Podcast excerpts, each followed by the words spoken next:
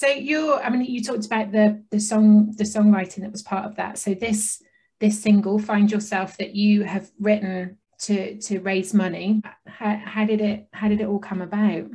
Um, so the song came about at the start of the, the first lockdown we had. It was in March 2019. I'm a bit lost in the yeah. time. yeah, so when uh, the first lockdown hit, I was living in Notting Hill in West London. I, I just moved back to Wales this week.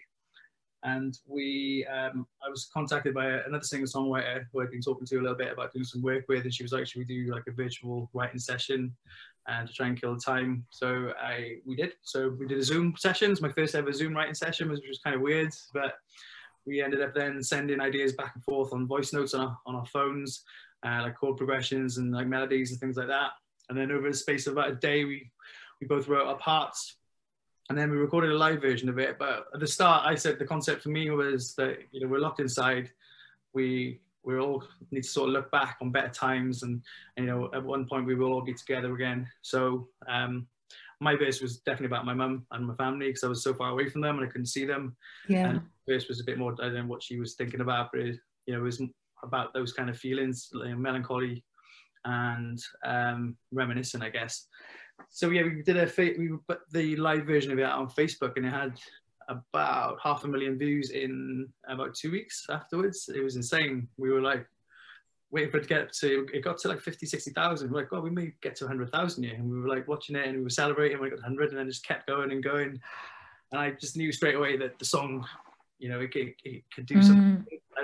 messages from like thousands of shares and messages from all around the world, people in our same, in the same situation, you know, it was like a united thing. The whole world was in the same position. And I think it really helped people at that time. So I had a lot of messages from like South America. It was quite quite a lot from South America actually, but people just thanking us for it and saying it's a beautiful song. It's really helped them through a hard time. And yes, from then I was like, this song could do a lot more.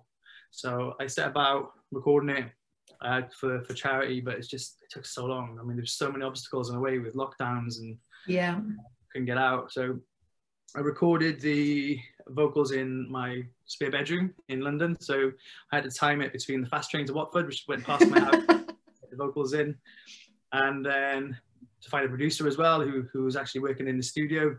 Yeah, so such a long time, and we kind of got the song. Got the producer, a guy called Sam Kramer, who works out of Damon Albarn's studio in Notting Hill, called 13 Studios.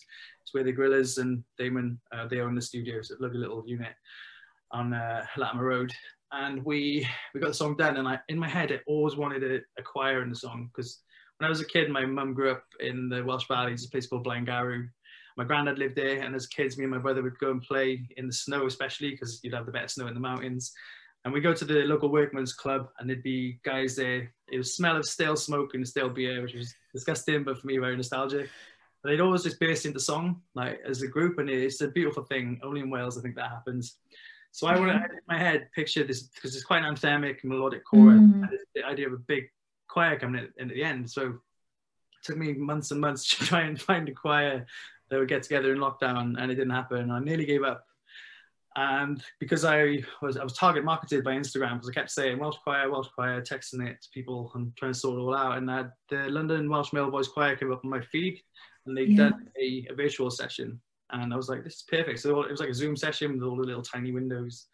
Uh, I thought this could actually work. So I just messaged them randomly through Instagram, told them what I was about and what I wanted to do. And they got back in touch and I sent them the song and they loved it. So the choir master asked me to record a video for the choir that he would send out to all 50 members, um, which sort of told my story and said what I was doing. So I did that and they got back to me straight away. I was like, yeah, we really want to get involved in this.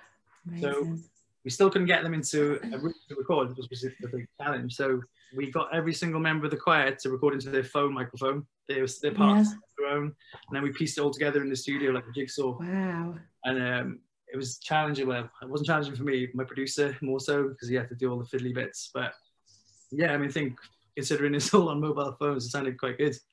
That's um, incredible. And we hear the end product, but we very rarely get to hear what goes into to making it happen. I, I love hearing how the song ideas and then how that all happens especially with lockdown as well people have been very creative as to how they've made that happen it's been great to hear the story behind this single and a powerful story too. Tell us where can we find the single and where can people donate to support this incredible charity? So it's available on all streaming sites and platforms. And we also have a Just Giving link, as you said, which is justgiving.com forward slash fundraising forward slash find yourself. Or if you go to my Instagram page, which is Andy J. Huntley, there is a, a, link tree in my bio. Click that and it comes up with all the links to donate and links to the songs and video and everything's on there. Amazing. Thank you so much for your time. We will put those links in and make it nice and easy for people. And this is your single, Find Yourself. It's going to play us out. Thank you so much for your time and for sharing your story. Good luck with the fundraising. And uh, we will speak to you again soon, perhaps. Thanks, Zoe. I appreciate your time.